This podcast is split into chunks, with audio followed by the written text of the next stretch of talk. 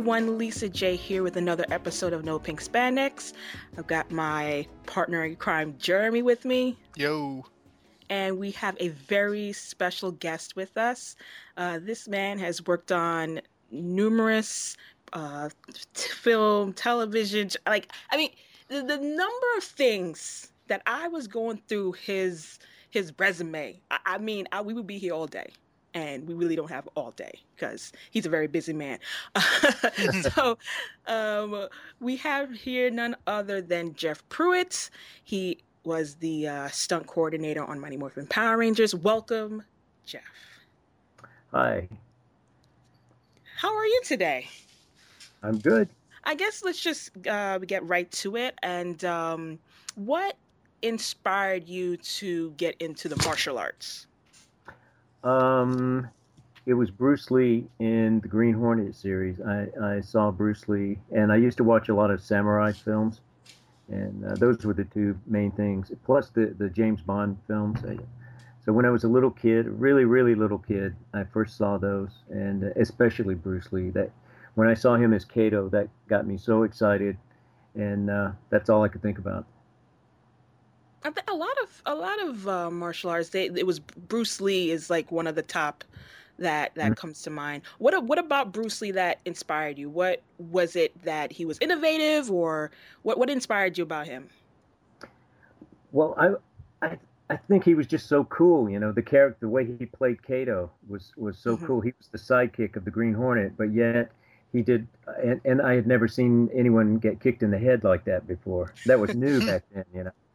So uh, yeah, I thought, God, I've got to, I, I want to do that. That's for the rest of my life. I want to do that. It's just one of those things. Like a lot of kids say when they first saw this sport or that sport or or or something, they just knew this is what I want to do. And and they make and for me, I didn't know I would make a career out of it or anything, but I thought that uh, somehow this is what I wanted to do, and I uh, had to, and and I did. I, I was able to do all of those things that I that I dreamt of doing, but all because of Bruce Lee.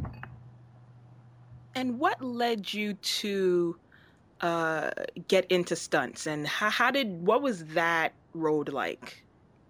Well, along the way, while I was uh, practicing martial arts, I uh, started watching the Wild Wild West. I don't know. Do you remember the original Wild Wild West with Robert Conrad?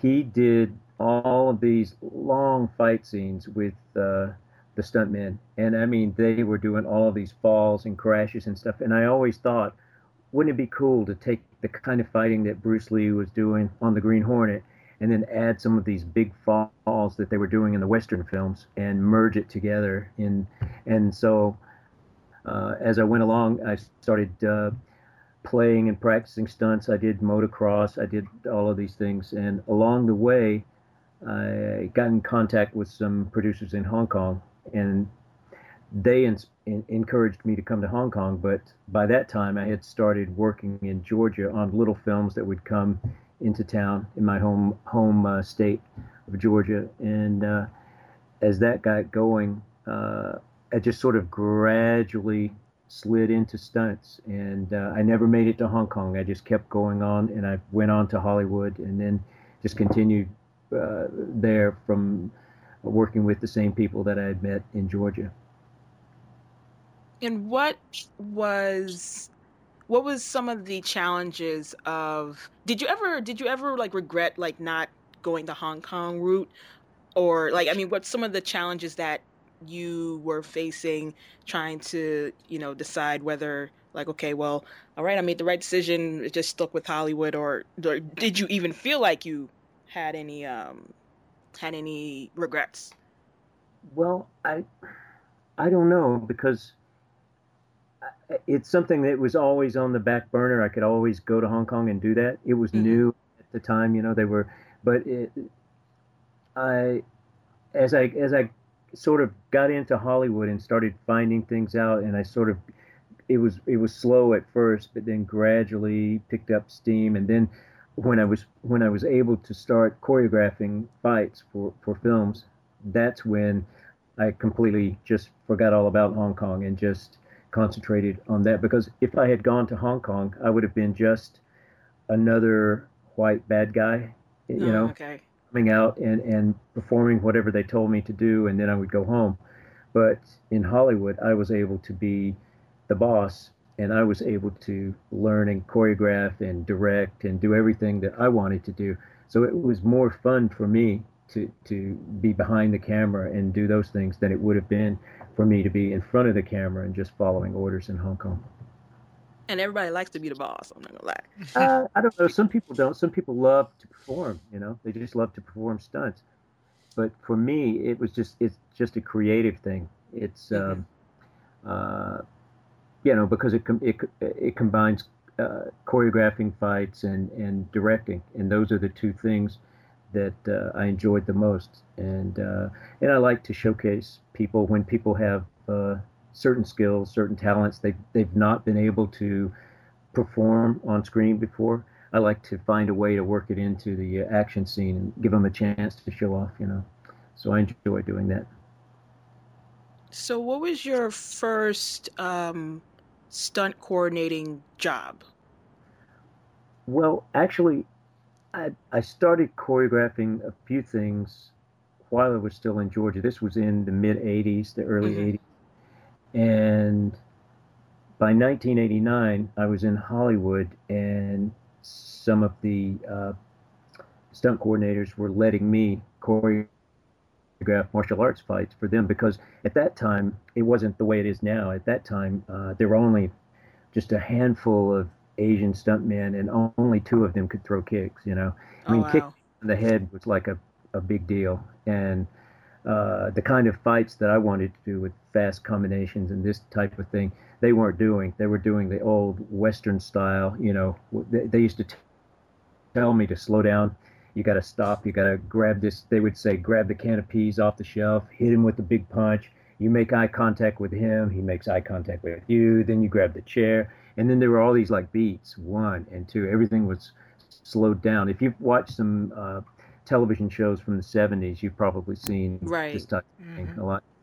But uh, I wanted to go fast, fast, fast, more like what you see Jackie Chan doing in Police Story, if you're familiar with that. Mm-hmm. Yeah. Mm-hmm. That kind of that kind of rhythm, you know, that kind of speed. So uh, I wanted to combine uh, the type of fighting Bruce Lee was doing with the type of stunts you see and uh, Jackie Chan was doing in Police Story. So that was that was uh, the main thing. So my first one that I got to do, well, I actually did a Mexican film first, and then I choreographed uh, some stuff for a film called Martial Law. Then when they did the sequel to Martial Law, that was my first Hollywood coordinating job, and I started coordinating uh, all the uh, fight scenes for uh, Pierre David's martial arts films, and I just went on from there. And and so you were i mean you were you were doing you were doing movies you were doing uh, these types of things. What so how what was the where was the leap from uh, you know doing you know film after film doing the stunt coordinating to power rangers. I mean or was it just that you know it was just one gig after another and then it just so happened that it was power rangers? How did that how did you um, lead up to to rangers? Well in those uh, in the early 90s, I was um, I would double the star a lot of the time, choreograph the fights, and then I would also sometimes get to play either a bad guy or I would play uh, the a friend, a, a sidekick of the star, and come in and do some fighting myself. And so the producers I was working with at the time kept trying to figure out a way to do a feature with me playing a character in it, and and that way, the, I, at that time, the whole thing, no one had seen Jackie Chan and, and this type of thing yet, and so they wanted a way to introduce that and be the first to do that, and um, so we were going to do those kind of films. And one of the one of the stuntmen, uh, stunt coordinators that I had worked with, who was trying to get some shows off the ground, he was a director. He uh, went to uh, Saban and he was doing films as a stunt coordinator for Saban. And they got this idea of, um, at the time, I think uh, Toei Company was trying everything in the world to sell uh, the rights to what was uh, the Sentai shows, the uh, the Power Rangers in in Japan, which I'm sure you're all familiar with. Mm-hmm. Uh, they were trying to sell the rights to that in America, dubbed. You know, they wanted to dub it in, and um, they couldn't do it. And I mean, they kept lowering the price, lowering the price. No one would do it. And uh, I remember John coming. Jon Stewart was the director's name. He came to me and said, uh, "Look, I want to. I'm trying to get a deal going with Saban to do a movie with you, but they've got this stupid show. They're trying to get off the ground." And he said, "Man, don't worry. I mean, no one's ever going to see it, but I want you to come in and and and help out on it." And at the time, I couldn't do it because I was just I was loaded down with work. So I told him, "Man, I can't right now, but let me know if it, if you if you make it to series with this." And so, you know, this is when Saban got the idea of uh, creating um, scenes with American actors and then using the Japanese footage. That his whole thing was how to make a show super super cheap and just get it out there for like a season. You know, that was the original idea. So they did that. John did the, the, I think they did like two pilots, and before finally Margaret Loesch at Fox was able to get it pushed through, and um, they started making them. And at the time, they were using all Japan footage for the Power Rangers fighting and the Zord fighting, and they were using uh, the American kids to do a little bit of fighting too. And uh, John came to me one day and said, uh, look, Isaac Florentine, who's who's been directing the actors, he's he's about to leave. He's going to do. He wants to be a director, and uh, he said, look, we need we need you to come in because you know this stuff. Just come in and and just do a little bit of it because, you know, we've only we're probably only going to do the rest of this season, and, and and that'll be it after this season. And I said, sure, I'll I'll come in and start shooting. So I came in and started shooting, uh, directing the um, action scenes for Power Rangers.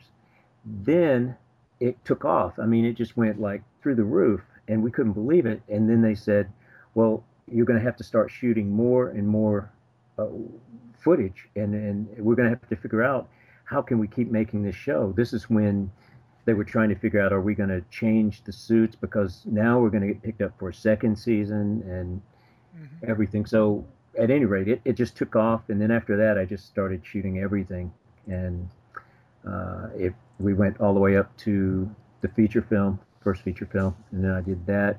And I did a couple more episodes in the third season, and I got my DGA card, and then I left. You're like, uh, oh, nice what? knowing you guys. well, it, it, was just that it was it was becoming a big deal. It was one thing when when it was under the radar when we right, first right. But then it, it started becoming a big, big deal. And then when we got a deal to do a big feature film with Fox, by that time it was like you know people you couldn't get your you had I had to make a choice. Do you get your DGA card and you're able to direct on uh, regular television, or do you uh, refuse to do it, or what? You know. So I, I took the card and, and went on, you know, to direct other things. So it, you know, eh, it, because at the time Saban was trying to keep it non-union, and no one, eh, you know, once you once you start making so much money, I remember we were doing shows for like between 165 grand per episode to 250 grand per episode, which is like nothing. You know, that isn't mm-hmm. even a, a star salary. You know, and uh, we That's were doing craft service. Oh yeah, that was, that was and even though that was like 1994, but still that was, uh, you know, that's still very very low and and but the profits were enormous. And so I remember uh, talking to them about it, and they kept saying, "Just hang in there, just hang in there. We'll we'll go union next season. We'll go union next season." But they kept telling me that, but they didn't didn't do it. And then um, the other stuntmen and everybody started looking at me, going, "Hey, man, you're working on a non-union show. How can you keep doing that?" and I, I kept telling them, oh, well, they're going to go union, they're going to go union, but they never did. And when I talked to the producers about it, they said, well, Jeff, you know, the show, it seems to be making money, but it's not really making money. You know, nice. that's what they said my face. But I had a copy of the Wall Street Journal, and it and the, that the Wall Street Journal had a big picture of Haim, and it said the headline was Power Rangers has made him a fortune, and it said that in 12 months' time we had grossed one billion dollars at a time when the whole film industry made five billion that year. We grossed wow. one dollars. So I thought, my God, if they're not going to do it now, they're never going to do it. So, you know, so I was gone after that. But I enjoyed the the the peak of the popularity of the show, and it was fun. It was fun to do. We had a good time. Mm-hmm. So, besides the whole union non-union thing, what was the what were the differences um, with working on this show as opposed to your previous projects and your and the previous films that you've done? Well, I would say on the previous shows, people made more money. The, act- the actors definitely made more money. I mean, I was shocked when I found out how much money the actors were making. But um, uh, I mean, I, I was paid pretty well and, and everything, but the but it was just a, it was a non-union gig and there were no benefits and there were no uh, and the actors were paid very small amount of money. But uh, that but also on the other hand, and then this is what they uh, told me at Saban was, hey, we're giving these kids a chance to get a, started as actors and as stunt people. This is their opportunity to to show off, make a little money, and then they can go from there. So this is like opening the door to them. That was their attitude, and I said, well, that's true too. And for me too, I felt like I had directed uh, some low budget uh, martial arts films, the fight scenes, but for me too, it gave me more of a chance to direct every single day, you know, five days a week, and so that was uh, that was a good opportunity for me as well because at that time th- this was the only show that had that. You know, it was there there wasn't uh, anything like a Buffy or, or the type of shows that you see nowadays. Uh, there was just uh, this was the first time Power Rangers was the first time we had wall to wall martial arts fighting every single day so it was a good it was a good opportunity for me too to practice and and have fun and uh, it was all play you know we just got to as long as we stayed within the parameters of um, of the censors what they wanted and that yeah changed. you couldn't really kick yeah. people in the head or you know that's right we were we were required not to hit anyone in the head and we had to do everything uh, flip fly uh, make every time. Even I remember one time the censors sent me a, Uh, a memo saying, "Could you please have Tommy?" not make a mean face when he throws a punch or a kick. I was, heard that. I heard about that. Yeah. that was hard, you know, because I, I, talked to Jason about it and he's like, man, how can all these years of martial arts and now I have to like what look happy when I'm punching? How do I do it? So this was, you know, this was the kind of thing that, and then the next day they would forget about that and they would be on to something else. So it was just a, it, it was funny, but uh, it was frustrating sometimes because I was just tiptoeing around trying to figure out what could I do that would be, that would make the censors and the parents happy and still make the kids excited about, you know, buying the toys and everything. So. Uh, get get it uh, get the kids revved up and wanting to play, but at the same time not look violent or, or anything. Mm-hmm. So it was like uh, that was where we were at. Did you ever throw in like some stunts that you, you know would never make it through the censors? You would never make it through the, the big wigs, and then when you kind of tamed it down, you know they were like, "Oh, okay, this is not so bad." But you know, normally they would like uh, they would censor the other the other lesser version if you showed that if you showed them that first.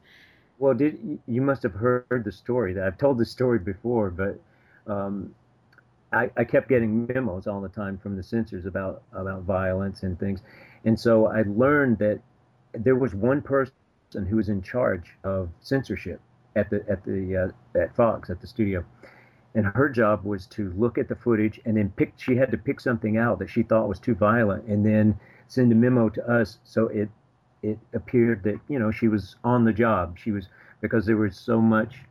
The show had become so popular that now it was getting all of the attention, you know, all around the world. I remember one time I went home and uh, I was watching C-SPAN, and there was Margaret Loesch, you know, the head of uh, Fox Kids, you know, the person who was really responsible for getting Power Rangers on the air, and she was testifying to Congress, and I was going, wow, what's she doing there? Then I saw a big screen behind the congressman, and it was Jason Frank jumping and, and fighting on Power Rangers. And I went, oh, wow, they're they're showing one of my fight scenes on why why is why is Congress looking at my fight scene? And then the whole testimony was all about how you know Power Rangers may promote violence in children. So we were getting a lot of pressure because we had become so popular. Now it's a little bit less. They don't really pay that much attention to it now. But at the time, it was a big deal. And so they would send this the, the memos to me and I and this person at Fox, her job was to come up with something to show her bosses that she was on the job and getting rid of the violence. So I would get the memo. So finally I would say to my DP, well let look, let's just do something really obnoxious, like every couple of fight scenes, I'll put something in that I know is so over the top that she can send me a memo and say, we need you to pull that because we think that's too violent. And I would go, oh, yes, good idea. So I remember one time I, I put a putty head, filled it full of like spaghetti sauce up against a tree and just did a close of a punch hitting it and just, well, it looked like blood shot out of the eyeball. you know, always doing crazy stuff like and then, I, uh, sure enough, I would get the memo. It would say, "Can you please remove that horrible punch to the putty because that is really over the top?" And I would say, "Oh yes, you're right. I, I I don't know what got into me. Why did I do that?" And then we would cut that out, and then the rest of the fight that I really wanted would actually be in the show. So that was these little tricks and things that I learned to do along the way. But this is part of getting the experience because uh, on later shows, even even Buffy the Vampire Slayer, I I used the same kind of techniques of uh, giving people what they needed to to satisfy their bosses, and yet still get what I needed to make the show. You know, so I I, I learned a lot from from working at. Uh, uh, Power Rangers and, and and working for Saban, I learned a lot about efficiency too. That was the main thing how how can we do as much as possible crammed into from the time the sun comes up to the time the sun goes down? How much can we get done? Yeah, like I mean, I think I forgot where I heard it from, but like the normal shots that you would do in a day, like the normal setups you would do in a day, um, you know, in regular quote unquote mm-hmm. Hollywood mm-hmm. compared to what you would do in Rangers? Like, I make talk a little bit about that. Like, what's the typical, and what is what did what did um, Power Rangers have you do? Well, if and and and this was also part of the technique because uh, and uh, part of the technique there was a we used a very Hong Kong style uh, shooting technique that they the same that uh, the Japanese adopted. It's this way of shooting a portion of a shot that you need, and then you move the camera and you shoot other shots that you need, then you move the camera, and it's very fast pace, you know. But you're only shooting portions of things. You're not shooting the normal Hollywood way, and and I, they've they're able to adapt a little bit more now. But when I first did it with, say, the Australians and the Hollywood crews, they could not they didn't understand what i was doing. It was like a it, and it was a foreign language because it was the asian way of doing things.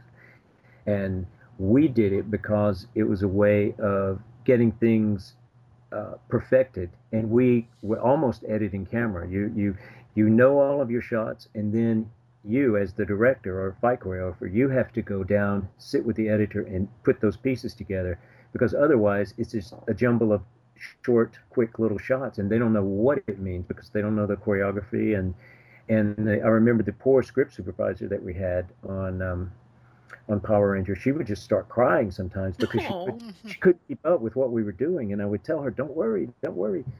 Uh, you know, I'm going to go down there and edit this, so you don't have to worry. It's all right. And, but she would just because she was trained in the Hollywood way, which mm-hmm. meant the Hollywood way, and we were sort of stuck uh, uh, uh, doing this on Buffy, which was to shoot a big master, just like you would an acting scene. You shoot a master, then you move in and do close-ups, then you turn around, you shoot another angle, and you move in and do close-ups over the shoulder of that person, the reverse of everything. And but you do the entire thing over and over and over. Whereas if you tried to do these fights like that, first of all, you couldn't do the special techniques that we were doing. Plus, you would be uh, having very short fights. This is uh, they in Hollywood they have roughly like 20 to 25 setups a, a, a night on a on a Hollywood show.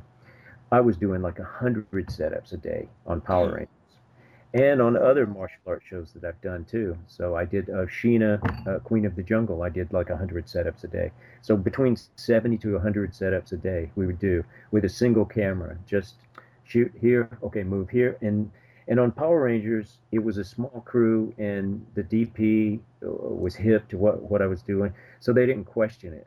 But when I went to Australia, it was a battle at first because they didn't understand what I was doing at first later they they started uh, under once they saw things put together then they started understanding it.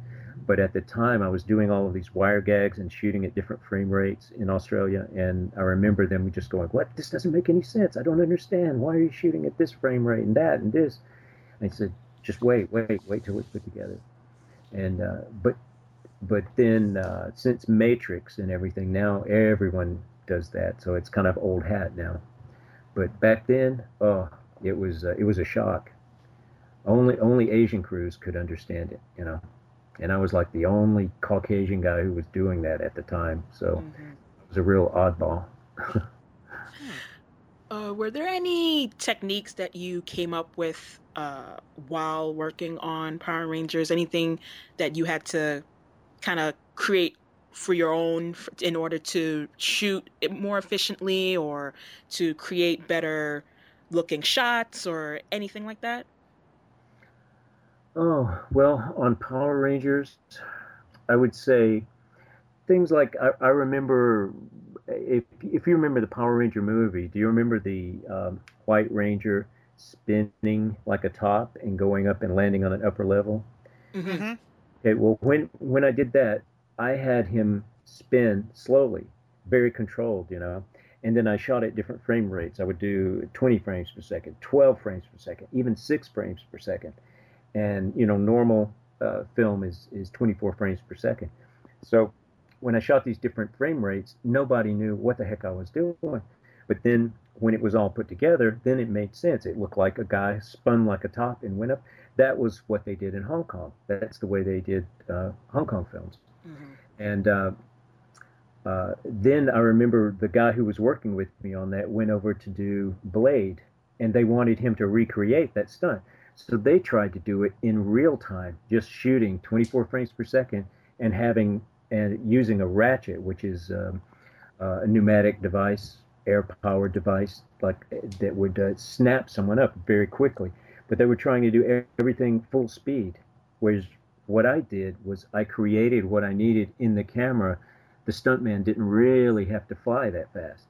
Same thing when he comes flipping down out of the sky. I actually had him flip up into the sky because it, it's very, very difficult to come flipping down from the height that the White Ranger flipped down from and land perfectly in line with all of the other Rangers. So I did mm-hmm. that in reverse. So I was always doing things like that, different frame rates, shooting things in reverse, and um, uh, just on the fly, I would storyboard things and make something that was physically impossible happen. And then later, when guys would try to recreate it, they couldn't do it, and they couldn't figure out. They would literally kill themselves trying to recreate it. But it was all done using uh, directing and editing techniques. Well, look, all I know is that, and when I saw the in the movie where he, there, everyone's like, you know, in fast motion, spinning around this, that, and the third, and whatever. And I was a kid, I was just like, oh my gosh, how did they do that? Because you know, I, I, like, you know, me, I like my my films and everything, so I'm always trying to figure out how they do things, and I could never figure it out. Thank you. well, I mean, I, I mean, I knew now, like later on, but thank you for helping little me figure out what you did. um, but uh, let's talk about um, when you were working with the cast themselves. Who picked up on stunts quicker? Who, you know, needed extra guidance in order to do stunts because there were a lot of um, on more fights in Mighty Morphin. Um, nowadays, we we're lucky if we get one. So, um, so like, who was easier to pick up on uh, different techniques, and who did you have to kind of coach more? Well, you you had the martial arts guys, the guys who were from a martial arts background, like Jason Frank, Austin, Walter, uh, Steve Cardenas, Johnny, Johnny Yong Bosch. You know, these were the guys that all came from martial arts background. Then you had the gymnastics people like David Yost and Amy Jo Johnson. And then you had people who had neither gymnastics or, or, or martial arts or anything. And that would be like Karan Ashley or Thuy. Uh, they they didn't do any any martial arts.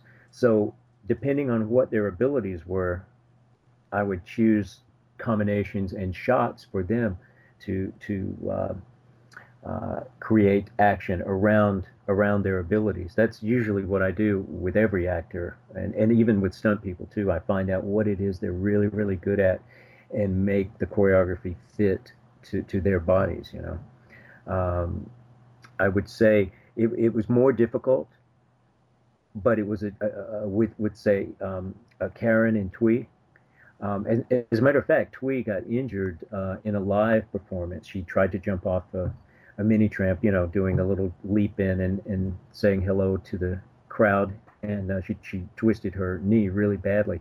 And uh, I actually had a stunt double for her performing her fight. So a lot of her fights were difficult to do because I could only shoot her standing still. I couldn't have her run or, or kick or do anything. So in the wide shot, it was uh, her stunt double, and in the close-ups, it was her standing perfectly still. So I would have the stunt double fight and then turn, and then it would be Thuy. I mean, after she got injured, that's what I had to do. Mm-hmm. Uh, those those were the more difficult ones, the ones with less ability. Uh, but I remember something very specific that I, I did was uh, uh when I first started the show.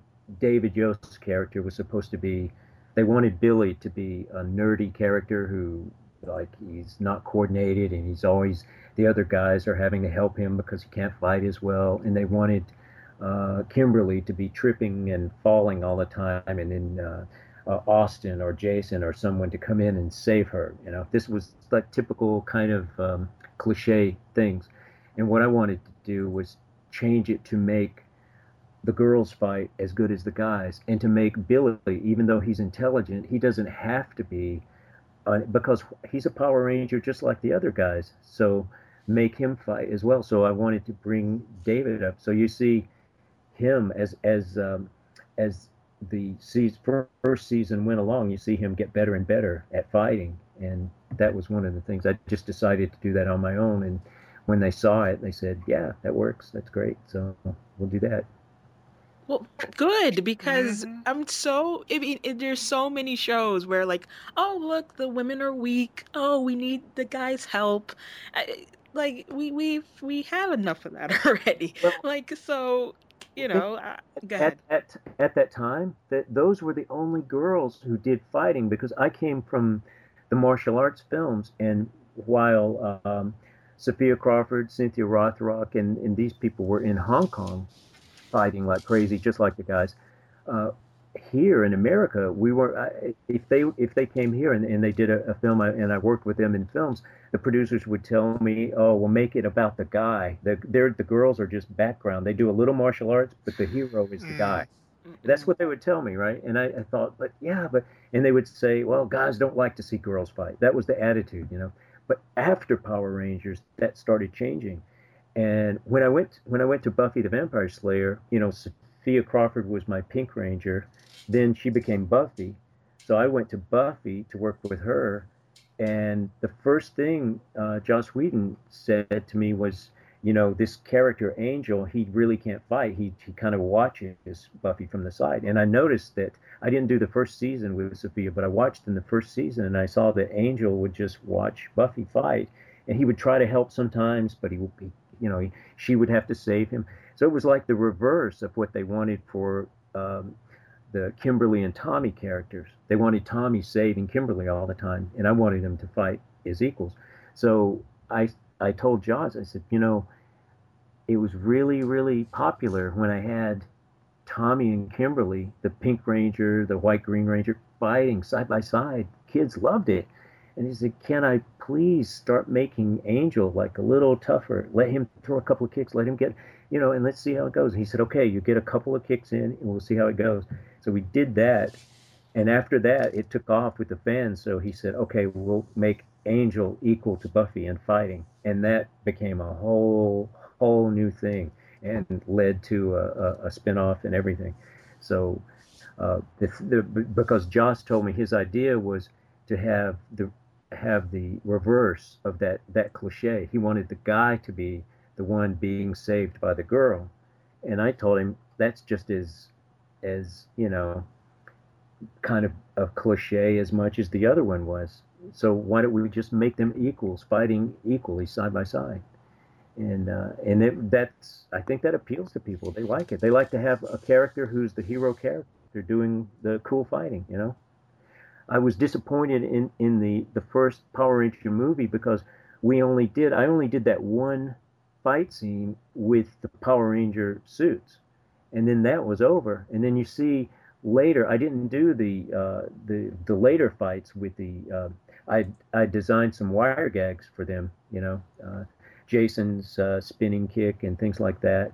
Mm-hmm. But the actual fighting, I noticed I, I left, and when they did that fight scene, they made it more like Goonies or something, where the Power Rangers would run around and go, ah, yeah, kick, one kick, and then run away, run away, run away, and then they would hit, and then they would run away. And I know it wasn't really like Power Rangers to me. Power Rangers were like superheroes, man. They they turn into the Power Rangers and they're kicking butt and doing cool stuff. But to me, that was kind of like becoming that that thing that I was trying to get away from before. And um, so I like it. I like it when the heroes. If you're gonna uh, turn into a superhero, then be a superhero. You know, do cool stuff. Right, not the mm-hmm. stereotypical like the girl is weak kind of well, nonsense. yeah, well, also that kind of stuff that they were doing where the kids are running, oh no, it's a scary monster, run away. Then just, you know, hey, yeah, they would do one kick and then, whoa, watch out, he's big, run, run. That kind of stuff, it's kind of, that was the thinking of certain producers at that time. Mm-hmm. They thought this is what appeals to kids. They didn't really understand and I, and I told them uh, after, afterwards when we had the screening, they said, "Yeah, you were right. I look at the reaction of that first fight versus the later fight, and he said, "You're right. We should have stuck to that idea of these super uh, super fighting heroes." You know. So I hope that in the new movie, and I'm pretty sure they will. I hope that they are, are going more for that kind of thing, like the you know super cool uh, fighting characters, rather than you know, let's make them more like little kids, and then the little kids will like it. I mean, when I was a kid and I watched uh, uh, Kato and the Green Hornet, or Batman and Robin, or Superman, I didn't want to be, uh, you know, the the uh, some little kid uh, in in the thing. I, I, wanted to be Batman. You know, I wanted to right. be those those cool superheroes, and I think that's the way that's the way kids are. They don't want to be. Uh, remember when they tried to bring in uh, this was right after I left. They brought in, and he was a cool, cool actor, but he was a young kid. I've never seen yes. it. You remember that? Yeah, I, yeah, oh, in yeah. Turbo. Yes. Yeah. And, and I've I've never I feel I felt bad for him because I've never seen a character get hated on so much. oh, yeah. Is because and yeah. thought it's because they don't you know kids want to turn into Jason Frank you know they want to like press a button on their belt and then they turn into the White Ranger. They don't want to press a button on their belt and turn into that dorky kid that, that you know, you know what I mean? Oh, Another yeah. just like me. No. Yeah, like I'm gonna turn into this other kid. Like no, yeah. they they want to be you know big and bad and tough and you know yeah. kick butt. So. Mm-hmm. So anyway, that that was that was my my thoughts on it. Anyway, um, just like uh, I noticed, they remember when they used to have when rap got popular every they would have all of these characters coming out rapping. A guy on a skateboard, a dog would be a rapper, a granny would be a rapper. Everybody was a rapper. Remember that? Mm-hmm. Kind of like that. And then, of course, all of the people who really liked rap, they didn't like those characters. You know, they didn't want to see their granny rapping. You know, it was kind or of alpha. Sorry. oh yeah, did Alpha rap? Oh no, God. Alpha. See, now I'm from New York. Okay, so mm-hmm. anytime that there's a character that represents themselves as if they sort of maybe could have sounded like they come from New York, yeah. I'm just I my ears perk up. I'm like, oh, okay, this might be something that I will be able to relate to. Then they open their mouths and they have yeah. this horrible Brooklyn accent, and it's coming from a robot. I yes. can't. I can't. Oh. Yeah.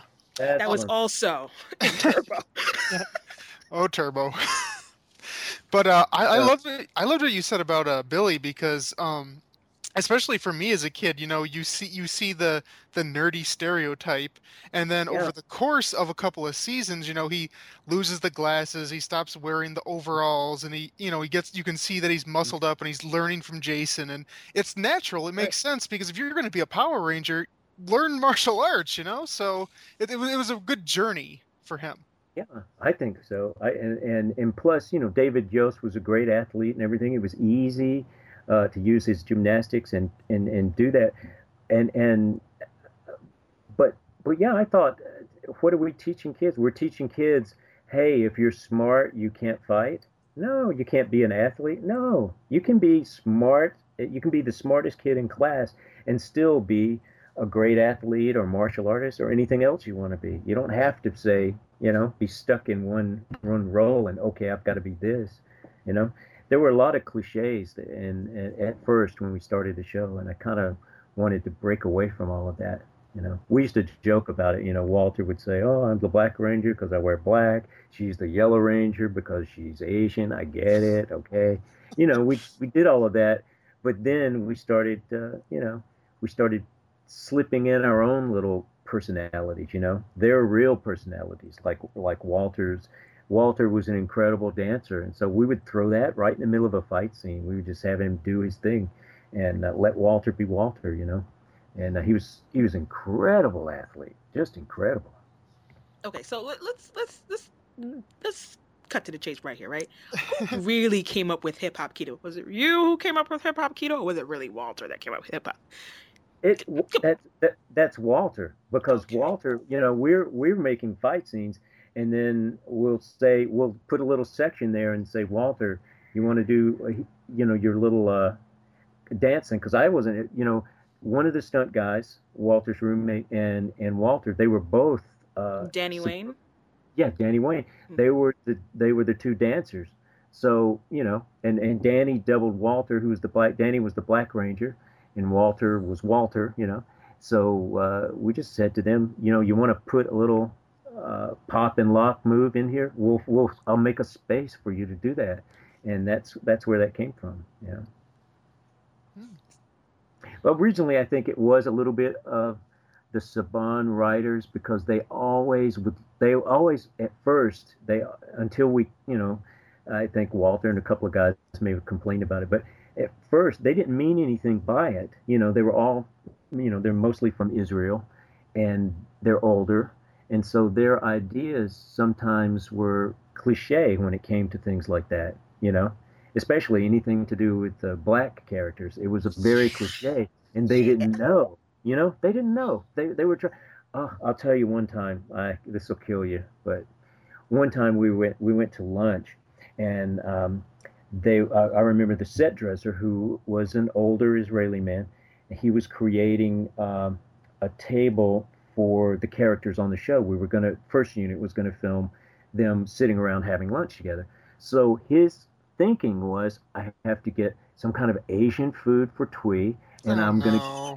yes. But listen to this. I remember he put like watermelon and oh God fried chicken for Walter because he said no. Black people in America, right? And then Walter, oh, Walter just about blew a gasket. He was like, man, are you kidding me? I mean, you know, he was, he, Walter was easygoing and, and always having fun, but sometimes he just looked at them and went, man, are you serious? And the poor guy, he didn't know he was offending anybody. He was like, what do you mean? But this is what people eat. If you're Asian, you eat you eat these noodles, right? You, if you're black, oh you eat. If you're this, and he was like, no, man, I'm not doing that crap. So we changed, you know. But that's wow. the kind of it was around around Spawn in those days, you know. Now I, I, it's not that way now, but back then, we would have to step in and say something sometimes, you know, because sometimes the crew, we would just look at each other and go, oh my God, man, really? The stunt team, you know, we would look at each other and think, are you serious? Are they going to make us do this? No, no, Pruitt, you got to talk to them. Say, okay, I'll try, I'll try. You know, Watermelon and yeah. fried chicken. yes, yes, yes, that really happened. That was, but did, know, did they have a side of cornbread with some uh, orange soda? I just remember when it happened, and and Walter was not happy, and but they changed it. You know, he didn't mean it. You know, the guy said, "No, I'm sorry. I don't know. I don't understand Americans. You know, these. I thought I had it down. But this is what people like. Oh, so you don't have to do that. You don't have to pretend that if you wear the, you know, everybody has to do the cliche thing. I mean, you just let the kids be real kids, and let them." Uh, uh, be the superheroes. Let them save their friends and save the city. And don't worry, man, it'll be great. But you don't have to try to. Do, you don't have to do that. All right, you don't. And he figured it out. He learned. You know, he was learning along the way too. Mm-hmm. Wow. But that's how it is. You know, it, people come from different cultures, different backgrounds, different ages, and uh, and they don't mean to offend people, but they just don't know any better, you know. And I think Walter understood that, you know. He yeah, straightened it. Calm down. yeah, he, he calmed down, but he straightened he straightened the man out, and that was it. And the guy apologized, you know, so it was okay. Wow. So you mentioned earlier uh, about Thuy uh, messing up her her knee. Um, any other accidents or any stunts that went awry uh, while on set? Mm, well, we you know we had one of the stunt guys uh, roll his ankle one time. You know, I mean, we, everybody. Mostly, I would say, as far as the kind of fight scenes that we did in the movies, uh, we have way more injuries doing that than we did in uh, on on Power Rangers. Even though they were doing difficult things, we were uh, we're very careful and and it's more dance like. The fighting on Power Rangers is very much like a dance. You know, it's not uh, so rough. We can't. We don't even you know really. We're not really grabbing each other and slamming each other so much. I mean, I would have guys go off the mini tramp and flip and hit hit the side of the rocks or a tree and bounce off, but but they would pad themselves up, and we were so used to it. So we really only had a couple of things. I, I remember one time, uh, the one thing that did happen that was was bad was um, uh, we had these rat suits on the movie that were terrible, and so I got him to. Uh, I redesigned the suits to make these what you saw in the movie were these ooze guys. Remember the purple? Right, ooze? the Tengas, yeah. Right. So I got him to change to that, and then we had these rat suits. And Shuki Levy said to me, "Hey, man, let's go over here. We're gonna while we're waiting for this movie to get going, let's go shoot two episodes of the TV show here in Australia." So I said, "Cool." So we had the rat suits, and he said, "Let's go destroy these rat suits." So we took the rat suits over to uh, location, and and Shuki and the writers they came up with a script, and we and so we shot two episodes there, and um, during that time, I remember I had the rigger that I was working with on the movie come over, you know, to, to, to we were going to do a wire gag with the rat suit. And I had this, see, on the, on the television show, on the movie, you know, we used thick cable, painted orange, painted it out, all of that. But on the television show, everything was so cheap and so fast that I had to use super thin wire that I could only put certain stunt people on because it was so thin it would break, you know. Mm-hmm. And I would have to h- try to hide it in the tree background because we couldn't erase it. We had no time or money in the budget to erase wires.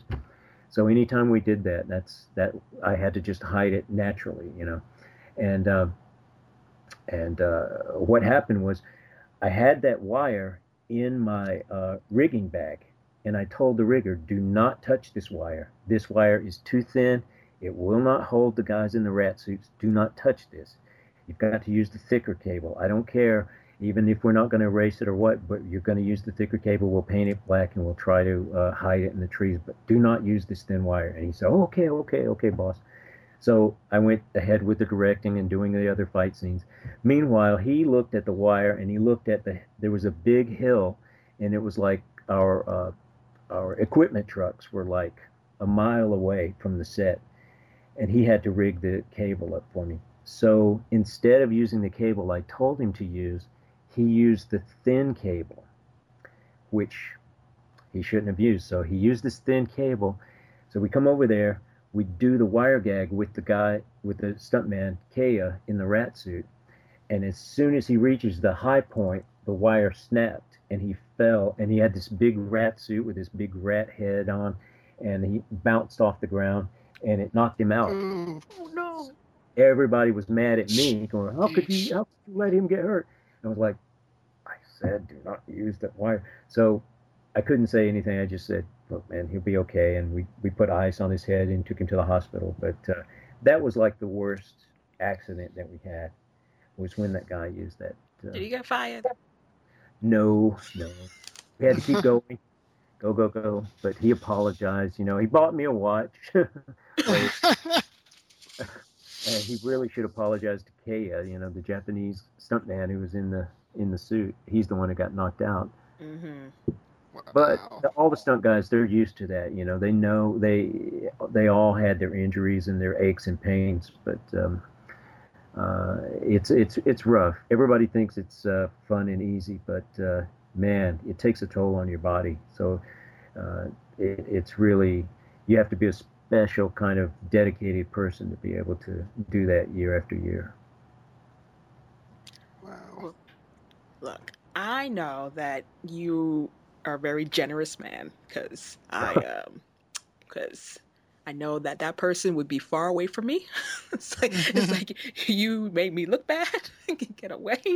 But I, I mean, you mentioned Buffy a, a bunch of times um, while we were talking, and um, and I remember when Buffy came on, and I was aging myself, middle school, and it was the talk of every homeroom.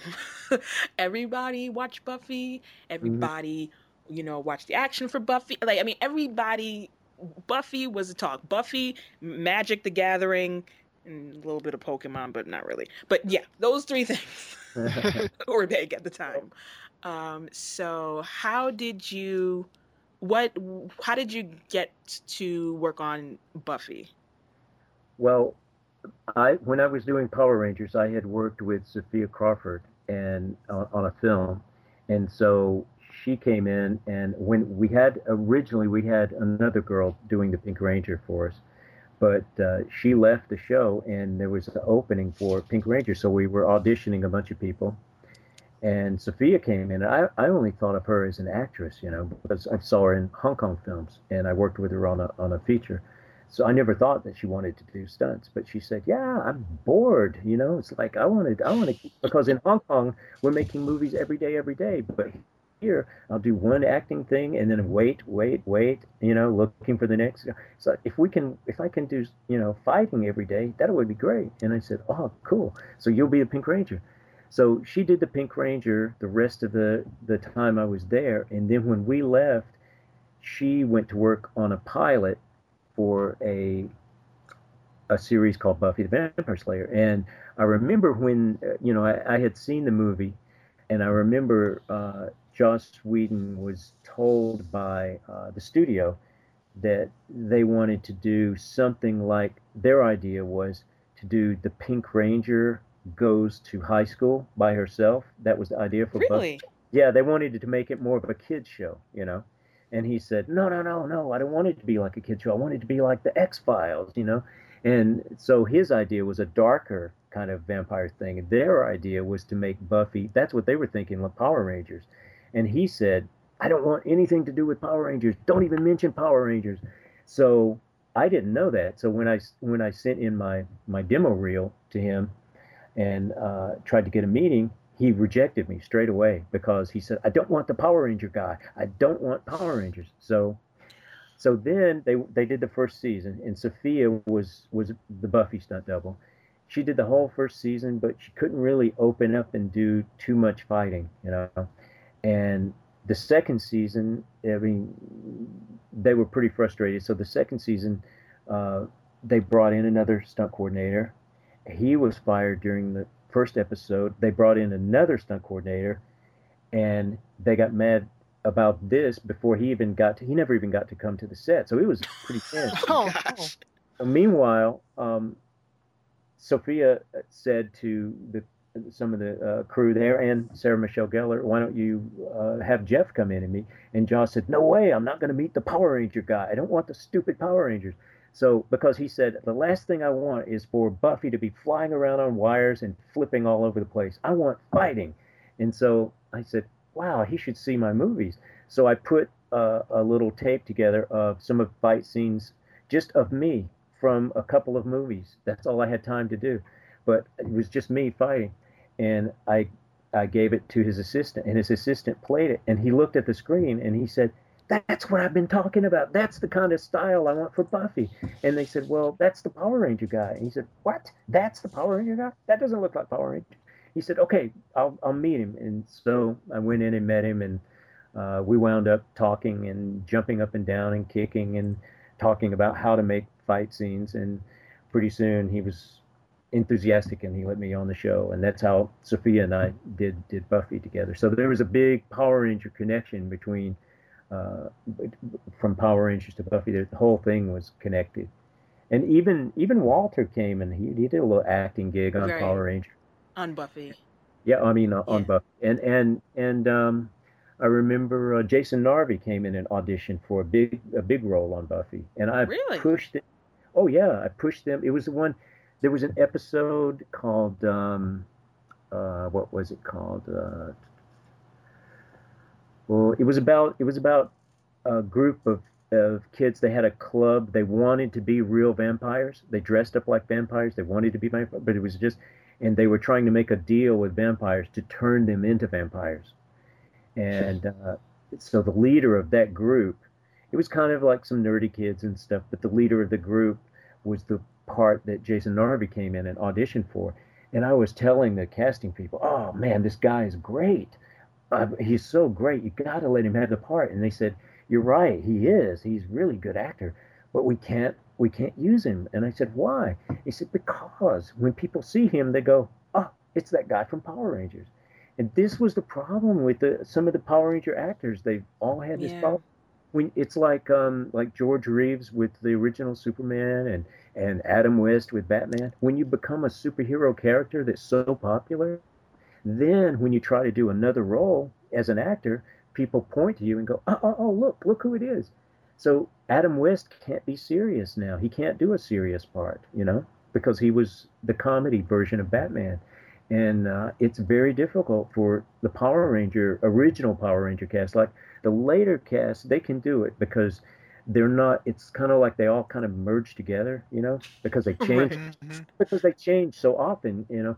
But the original, the original Power Ranger cast became so popular so fast and around the world that when people see them, even now, these years later, I mean, Amy Jo's been fighting this. She she got to do a series, and she that's it. It, it wasn't anything against Power Ranger fans or anything that she didn't want to do too much Power Ranger uh, uh, events or things for a while because she was trying really hard to get over being Kimberly. You know, she wanted to do other parts. It is very difficult for those guys. So I felt bad because Jason was the best actor for that part. He really was, and they knew it, but they couldn't use him because they said, "Oh, it's Skull." You know, Bulk and Right. Skull. People would. He, they said they told me they said people Jeff people will hear that Bulk and Skull theme song when he comes walking on. They won't take it seriously. Oh Yeah. no. Oh. And you know, I felt so I felt for him because the stunt people we're anonymous. We can go from this this style, that style, you know, this show that it, people don't know us, but the actors, oh, whatever. When you become popular, it's great, but it also has a reverse side too, especially when you're popular in a kids show. Well, it's, I mean, it's not even just superheroes too. It's like um, with sitcoms. I mean, anything that's really popular. I remember it was, oh gosh, Married with Children. Um, Ed Bundy's um, actor. Yeah, Um, yeah. yeah. like I forgot what film or whatever. I mean, all of a sudden, like he was like a serious role, and then you, you know, you you open the doors. He walks in with like two other people, and then people just start laughing because they think it's Ed Bundy. Yeah, I know, I know. That's exactly right. It was a, and and and um, Ed O'Neill. You know, I, I worked on Married with Children with Ed O'Neill. He was great, great actor. He could do a lot of things, serious, and he tried to do serious uh, roles, but he had to go back to the comedy thing because, they, like you said, they they go Al Bundy. That's Al Bundy. You know, mm they take him eh, seriously. I think now he might be able to do it, but for a long time, when you have something that's so popular like Married with Children, oh man, they look at you. Um, I know that um, the lady who played uh, Peg Bundy, his his wife, she did that uh, that motorcycle outlaw show recently. Yeah, and um, she was able to, but but the producer of it was her also her husband, so they sort of put that together themselves. Mm-hmm. It, it, it, it, and it, and there's a lot of years in between. I think maybe now with all of the years that have gone past, maybe some of the guys could now come out as adults and be and and and and do some kind of a part. But right after right after Power Rangers like that so soon, oh man. So, so yeah, it's hard. It's yeah. hard. It's hard. So yeah. So um, one other thing that I remember, right? So I remember okay, again, I was a kid, and I'm sitting down and I'm watching Family Matters. Mm-hmm. And I am, it's the episode where Steve Urkel uh, turns mm-hmm. into a Bruce Lee type character, you know, because yeah. because you know his little his little um I forgot the kids' names, but they were getting bullied and what have you, and and then I see somebody that first of all I see actually the the the main gang member or whoever, he was also on an, on an episode, a few episodes in Power Ranger Zeo. So I remembered him. I'm like, wait a minute, that's Sean. And then I remember this bearded guy. I was like, wait a minute, that's Tommy. And then I remember seeing you as well. I'm like, wait a minute. How did you, how did you see me? People didn't know who I was. I remember people saying at the time, "Hey, that's uh, Jason Frank. It's that's that's Tommy." But I'm I'm standing right next to him, and nobody knows that uh, that I'm me, you know, because they. But but uh, yeah, a few of the Power Ranger fans. I remember one one Power Ranger fan actually came to the somehow he came to the um, uh, the taping of that show. Really? And, yeah, and he watched me and, and Jason play. That was fun. Uh, do you know that um, opposite us there was um, I don't know one of the guys who was tall and he looks sort of like Jason Frank. Anyway, he's one of the gang guys. That was Chad, and he I gave him his first stunt job on a film in 1992. He was my first angel double, stunt double. Then I I I told uh, um, uh, the Hong Kong guys about him when they got ready to do Matrix, when Matrix was was prepping, you know. So he be- became Keanu Reeves' stunt double, and now he's directed a film with Keanu Reeves, and that's him in the fight scene with me and Jason Frank. So that's, that's actually Angel and Neo standing. that's a crazy scene if you think about all the guy, all of the guys, he's all, all of the stunt guys. Oh, and the guy uh, when you see uh, Urkel flipping, right. did you ever see? Did you ever see? Uh, there's a, on YouTube this popular funny fail video called Afro Ninja, with a guy is he's auditioning yes. for. Yes, you've seen it. I he's have auditioning. Seen it. He's spinning his nunchucks and he starts to do a backflip, but he comes up short and knocks himself out. Mm-hmm. Knocks himself for a loop. Well, that was the stunt double for that's Mark Hicks. He was the stunt double uh, for Urkel. He was really good stuntman. But huh. on that that particular audition was back in the day, and he slipped and he knocked himself senseless. But he wound up getting that job, and then he went on to do Hong Kong films and many, many, many stunt double roles and everything. So he's he's still around, still acting, still doing stunts, and uh, uh, but that was Mark. So yeah, Mark is also Afro Ninja is in there as well. So if you look at wow. all of the stunts in that one little scene, oh, I'm sure I could come up with a story about each and every stunt guy in that in that fight scene crazy. You just, and so did, did you bring them all together? You're like, look, I need I need you, I need you guys come all in here. We're gonna fight Urkel. Like, no, actually, it, it, Phil Tan was this, was the stunt coordinator of mm, that, okay. that show, and uh, he called he called me, and then he, he and then he said, "Hey, you got Jason Summers." So anyway, we just all kind of wound up there together, and I, because you know, in in that kind of thing, they want a uh, a racially mixed gang. They don't want any. They you know, it's kind of like if you remember those days when and, and I, it was that way when I when I first came to Hollywood too. Nowadays we have gangs. They look like gangs, right, in a movie. Mm-hmm. But on those sitcoms back then, you had to be like one of each. So you have you have an Asian guy, you have a Mexican guy, you have a white guy here and there. Make sure you have a few white guys. You have a black guy.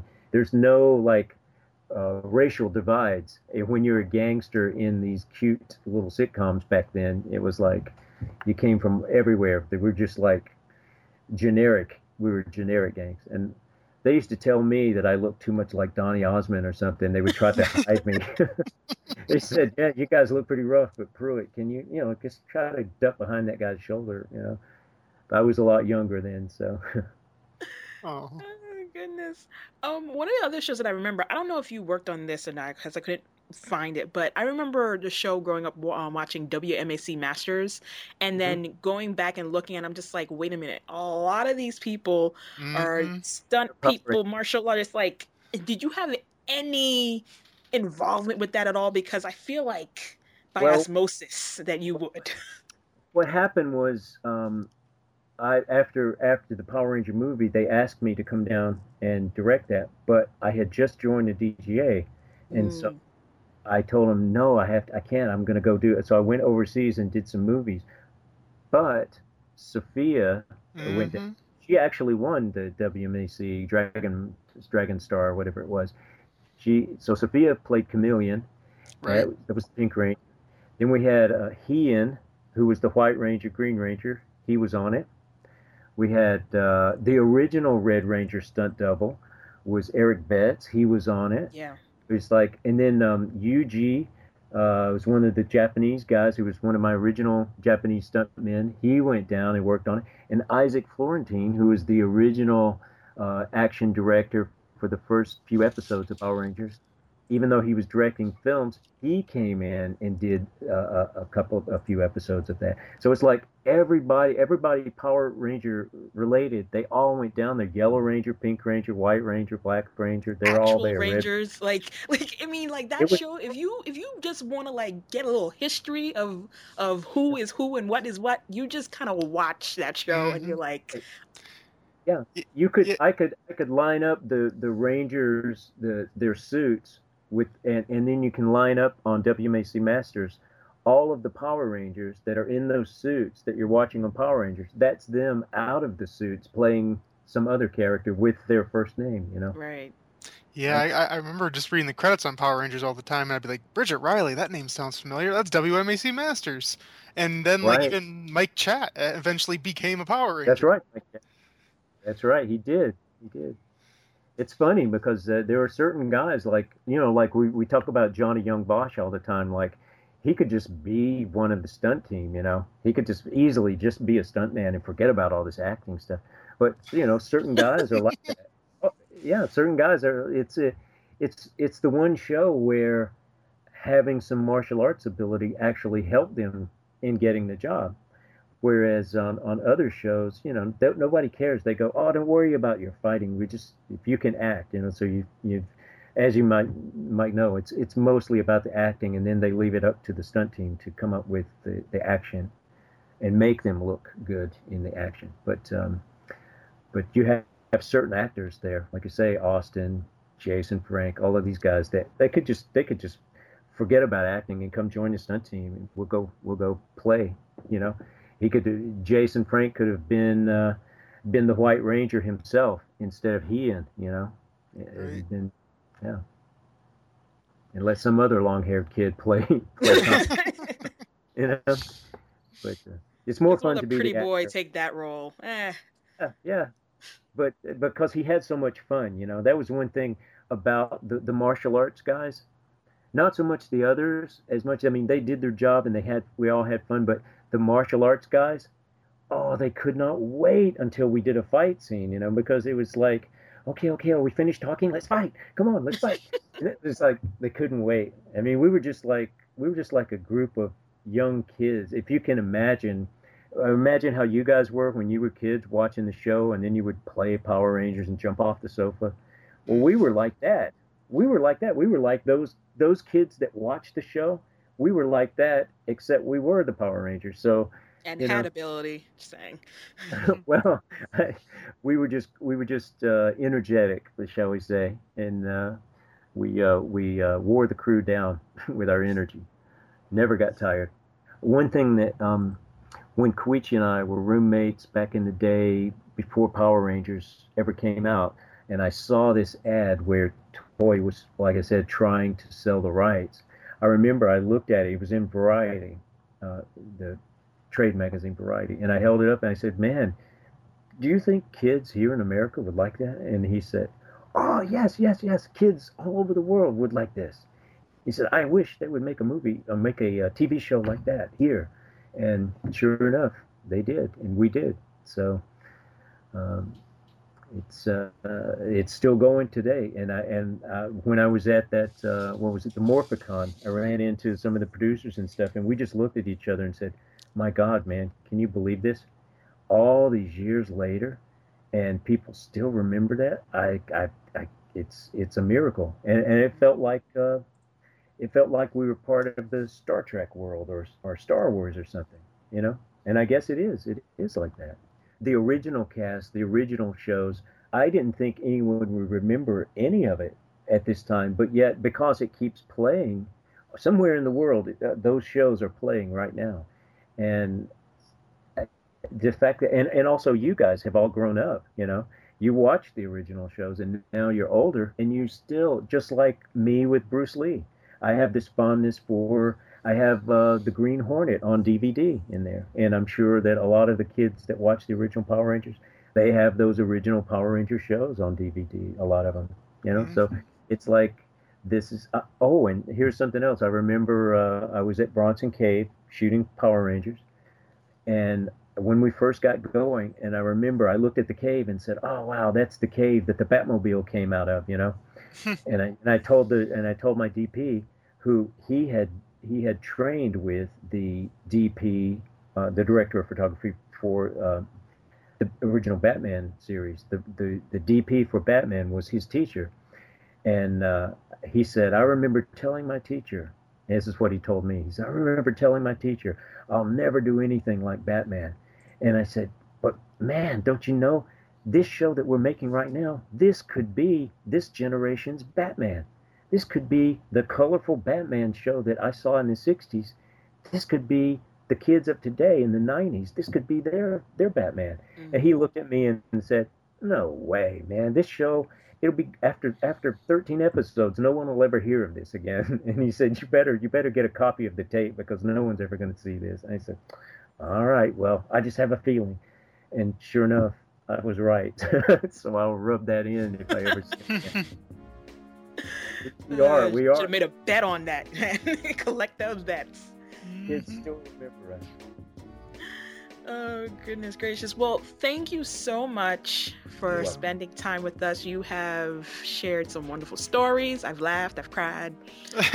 and, uh, and. Didn't mean to make you cry. Probably the water story made you cry, huh? Sorry about that. no, I literally, I think I had to mute my mic because I was bust dying laughing like it was crazy. Telling that story, but it's true. It happened. Oh, it's so unbelievable.